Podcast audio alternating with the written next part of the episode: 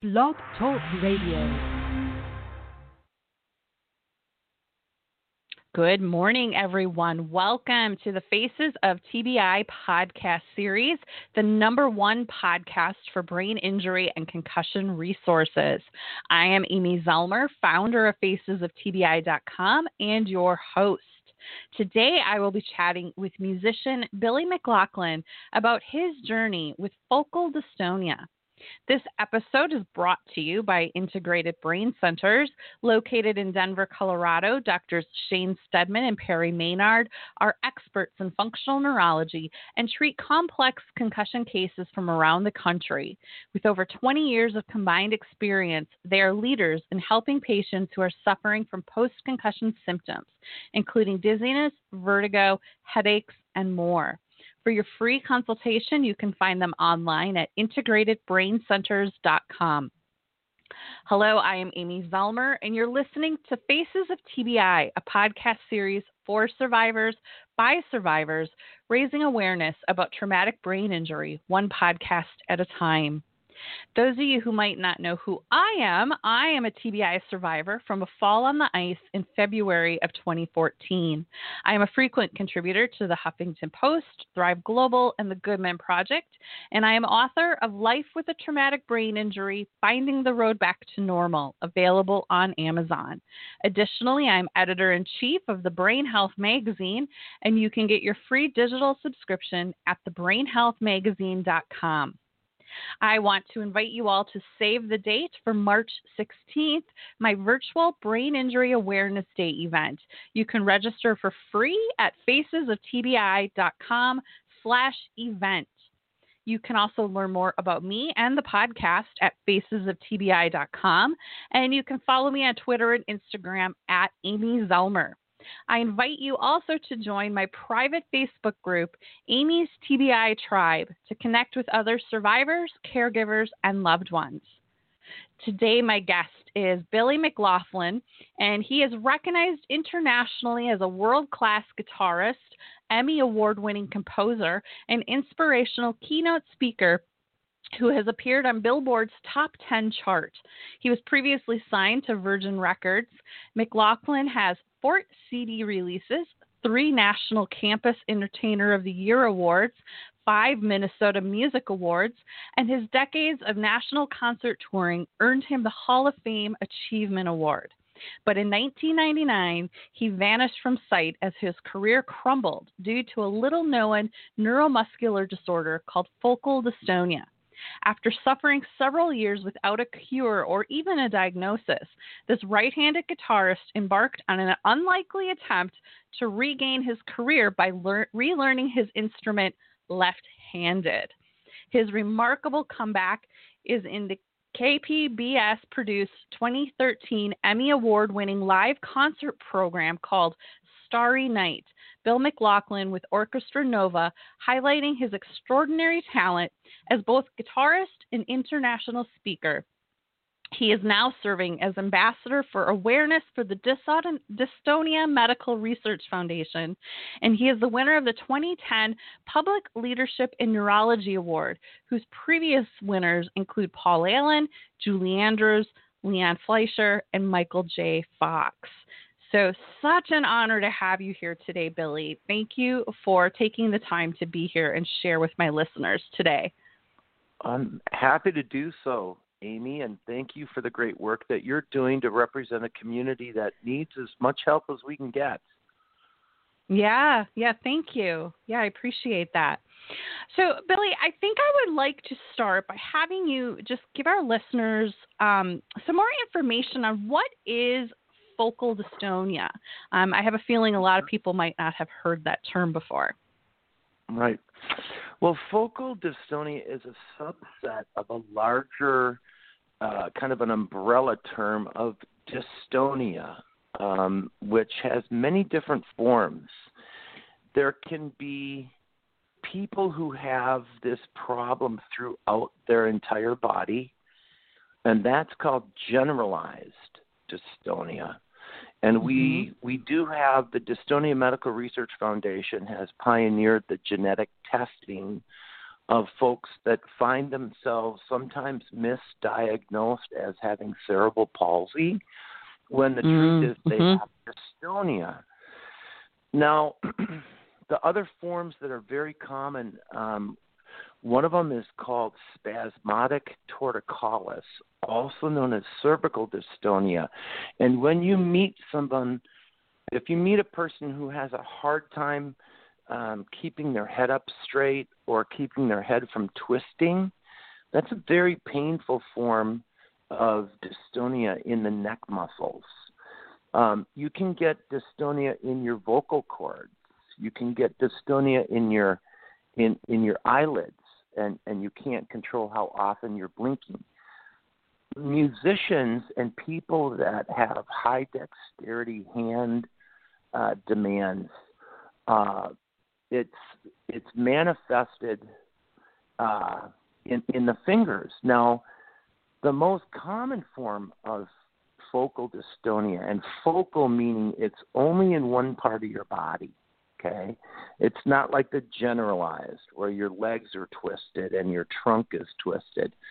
My dystonia is is is confined to my hand, and uh, it it's uh, it's really not well understood, and in fact, many doctors have never even heard the term dystonia. And right. so part of my right, so part of my work and part of my challenge when I started to notice that I was having trouble playing my music correctly, um, part of the challenge was I would go to the hand. You know, if you have a problem in your hand, where do you go? You go to a hand doctor. Sure. And I went to I went to hand doctor after hand doctor. They said we can't find anything wrong. We think it might be psychological, and it's a sad truth that many people with dystonia um, are given like a. We think it's it's in your head. Well, the truth is, it is in your head. So Literally. Very, very well, and it's very, very interesting. The problem, Amy, is is manifested in my fingers. Uh, but the trouble, the I'll say it a different way. The trouble is in my fingers, but the problem is actually in my brain. Mm-hmm. And it's the inability of my brain to talk to my fingers individually. Um, so if I go to type, um, my affected hand, I can really only use my thumb and index finger because the other fingers curl up. And if you can imagine trying to be a, a competitive guitar player, which who who would ever want to do that because that's a tough way to make a living. um, but if you're going to be a competitive uh, musician, you need all your fingers working properly. Yeah. And that means that they have to talk back and forth with your brain properly. And mine don't. Billy, I, I'm curious, do they feel, you know, did they ever suggest that this came as a result of having had a traumatic brain injury? Was that ever something that was talked about, or do you even know if you've ever had a traumatic brain injury? Well, I remember uh, being in a car crash as a high school kid, but but all mm-hmm. of my development of my technical skills happened after that. Could it be delayed? Certainly. And people with traumatic brain injury oftentimes do develop dystonia as yeah. a result of that brain injury.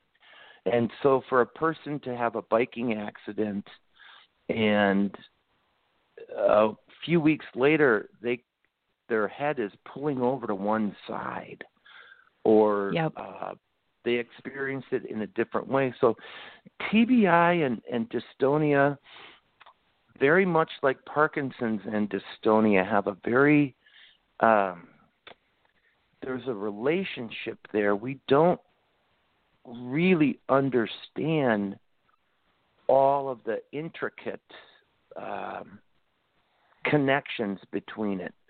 But oftentimes, a dystonia will um, manifest perhaps a month, perhaps six months after some kind of a injury, either to part of the body. So let's remember this too: the our neural system that all goes back to the brain. You know, when you talk about neurology, you're talking about the nerves that go all the way to your pinky toes. mm-hmm. and they go to yep. your pinky fingers, and it's all part of one system. And when when something goes wrong somewhere, it can oftentimes be just an incredible challenge to um, number one come come to grips with, especially when the doctors are saying there's nothing wrong with you, which ma- makes you think what that you're going crazy. yeah. Yep. I hear you there. yep, that was tough for three years to have doctors say we don't really see anything wrong. You must be uh needing some sort of therapy. and I was like, no, I'm a I'm a you know a fully trained professional at what I do, and I know that there's something wrong. So seeking out you know, Billy. Mm-hmm. Oh, I was just going to say that's such an incredible point that you know your body best. And right. if doctors are still telling you, mm, no, there's nothing wrong, it's just in your head, you know your body best. You know you're not crazy. Um, and so don't give up on that quest to find out. You got to keep digging like you did. Yeah. Yes. Yes. And dystonia, because again, well, number one, it kind of sounds like a country somewhere, you know. it does.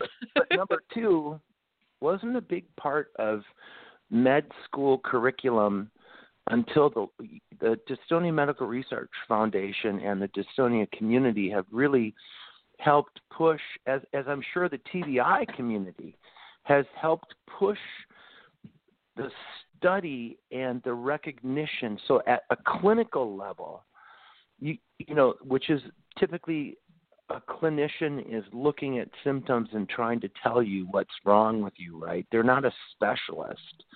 But if they've never heard of TBI or if they've never heard of dystonia, they don't know what to tell you from a clinical level because they haven't mm-hmm. it either wasn't part of their curriculum um, but it, it has we we've made great strides in the last um, 20 years that I've been involved with the dystonia community.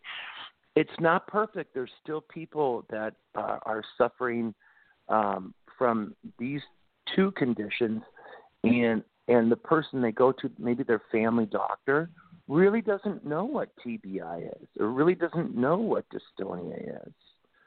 And so then the, the diagnosis gets delayed, and that can be a painful time in your life. Mhm.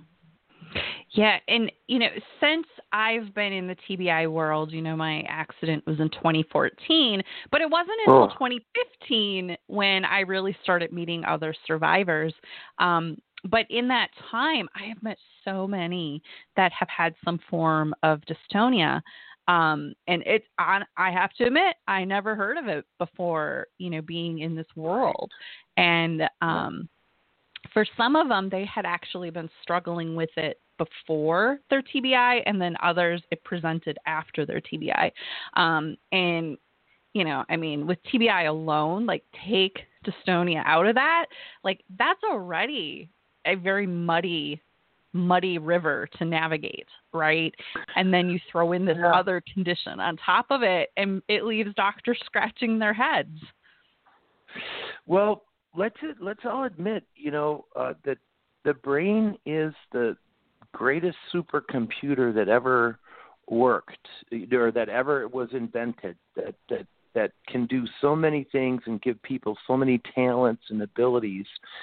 And one of the dystonia doctors um, who participated in a documentary that I did, he he he asked the general public to consider, you know, when you boot up your computer and everything is fine, um, But what if you, when you boot up the computer, there's a program or two that are corrupted.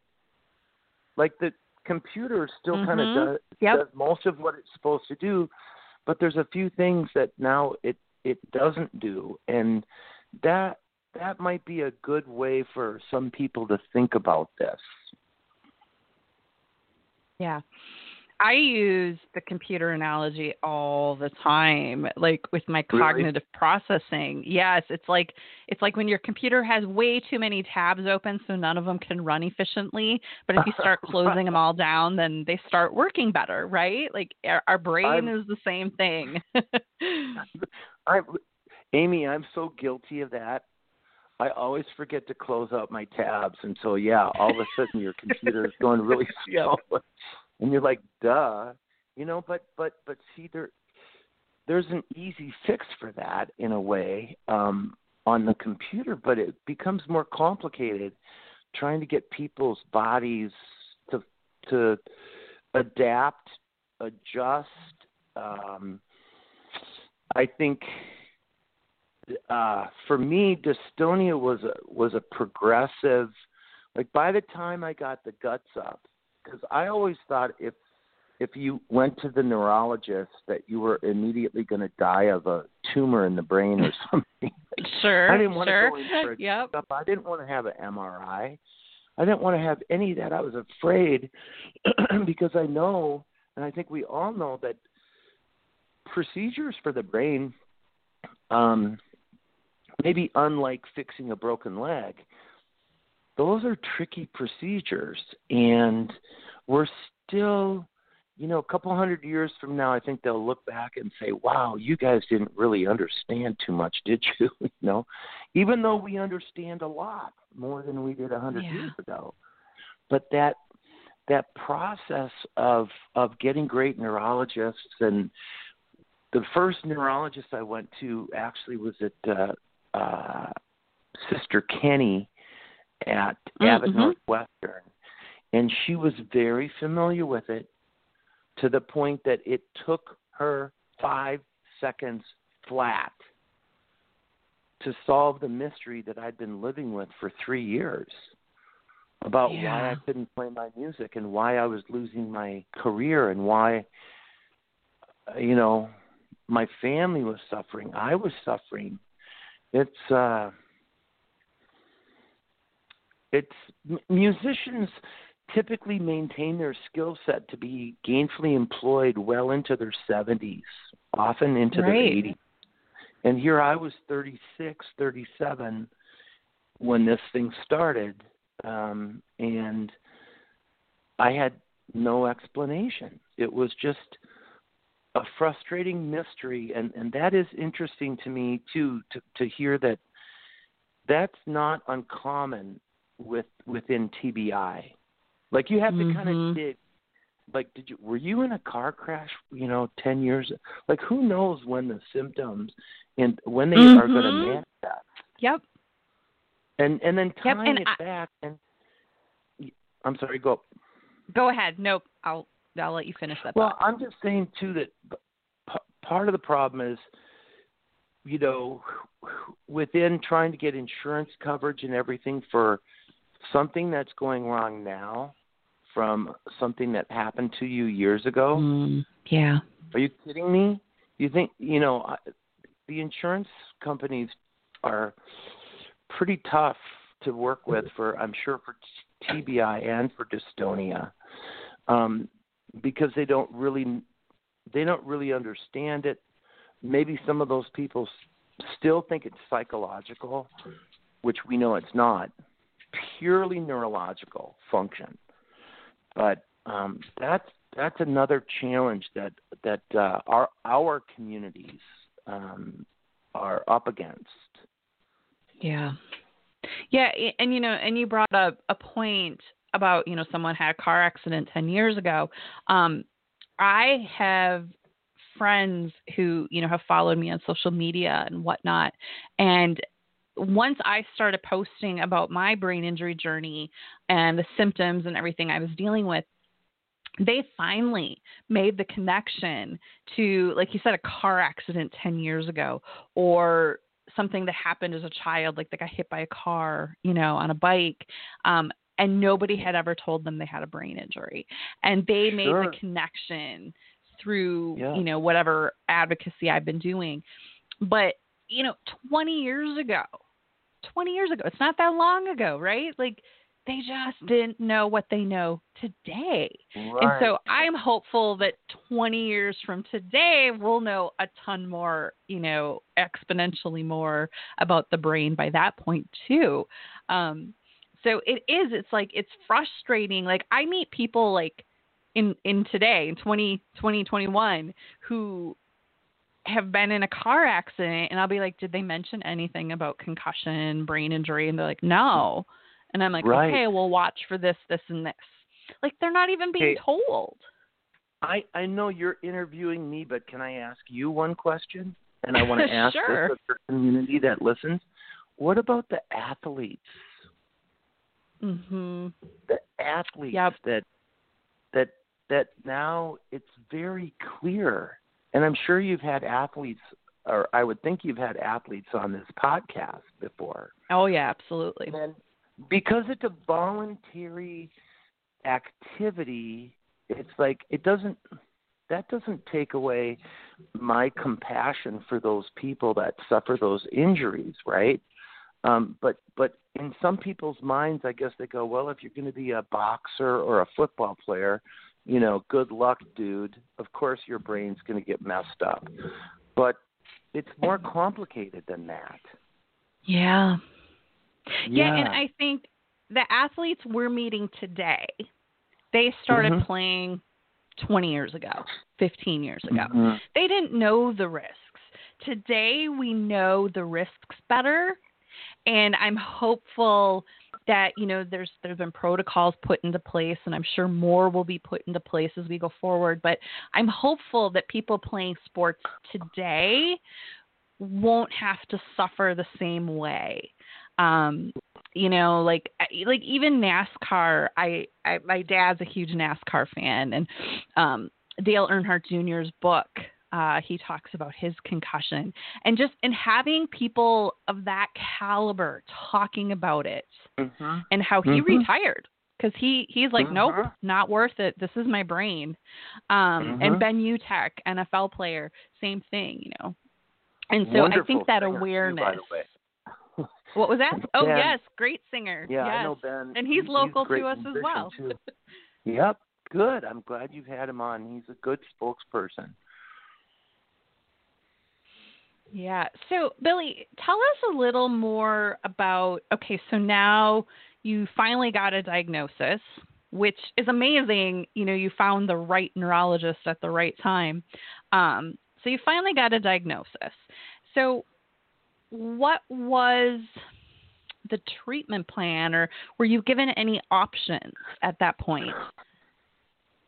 Well, honestly, Amy, I read up on everything I could find on dystonia online, and I I said, no way do I have that. No way. you know, like I went into denial. You were in Well, denial. The first thing, well, the first thing that I did was I went to to Mayo then, and after a whole day workup, they said, uh, "Hello, Billy, your neurologist nailed this. You have classic textbook focal dystonia." And that I, I think I think what that the importance of getting a diagnosis and having it um, uh, maybe affirmed, confirmed, reconfirmed is it was an important step for me because it had been such a mystery. Um, and I'd never heard of it before. Um, so uh, I guess for me, my next step was to look for that community and to try to share to get the you know maybe not technical there there there really isn't um so the things that they do for somebody like me who's got muscle contractions that are over reactive um they use botox and honestly before botox became a cosmolog cosmetological Mhm. treatment, which wrinkles are honestly kind of a form of dystonia because if you can relax those muscles by putting a little Mm. shot of Botox Yeah. in there, that's how you get rid of it's deadening the the response to the brain signals that those muscles should squeeze. So I did a, I did three rounds of Botox. I had to fly to the National Institutes of Health in Bethesda, Maryland, just outside Washington D.C. I worked with the very best team out there, and and um, it didn't create uh, a therapeutic pathway for me. Like I I knew this was not going to get better, and that I could not compete as an artist at the level without doing something a little unusual, which was to turn my guitar backwards and start to learn again the other way. Yeah. Because, see, focal dystonias within musicians are very task specific. Like, other than typing, which I mentioned earlier, you know, I can use a comb, I can pick up a fork and a knife and a spoon, and nothing looks wrong. you know? But the minute I pick up that guitar and assume that certain posture, things go completely haywire.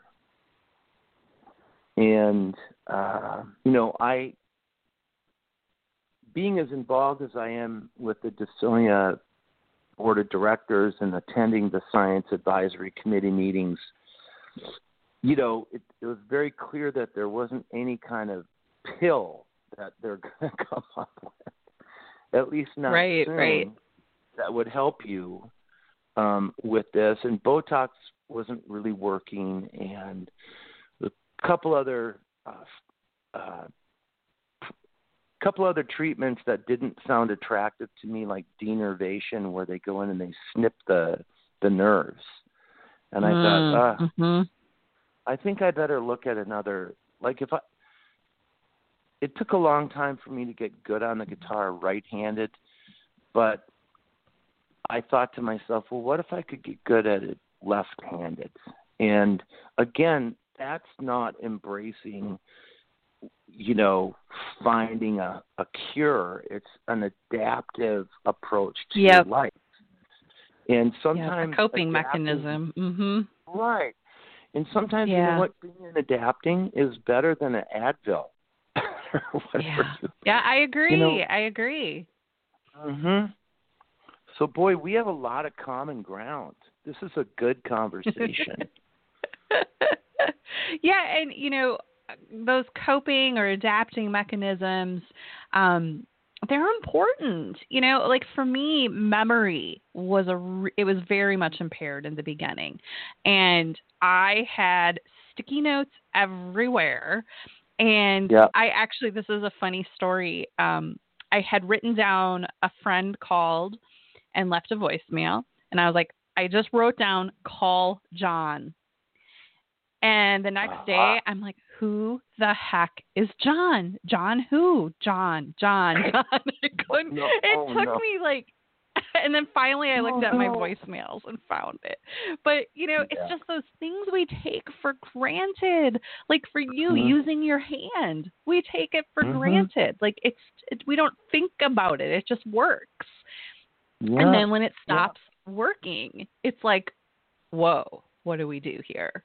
Um, So I think it's absolutely amazing that you were able to relearn and play left handed. Um, and honestly, like something like that has to be so good for your brain too, like building that neuroplasticity.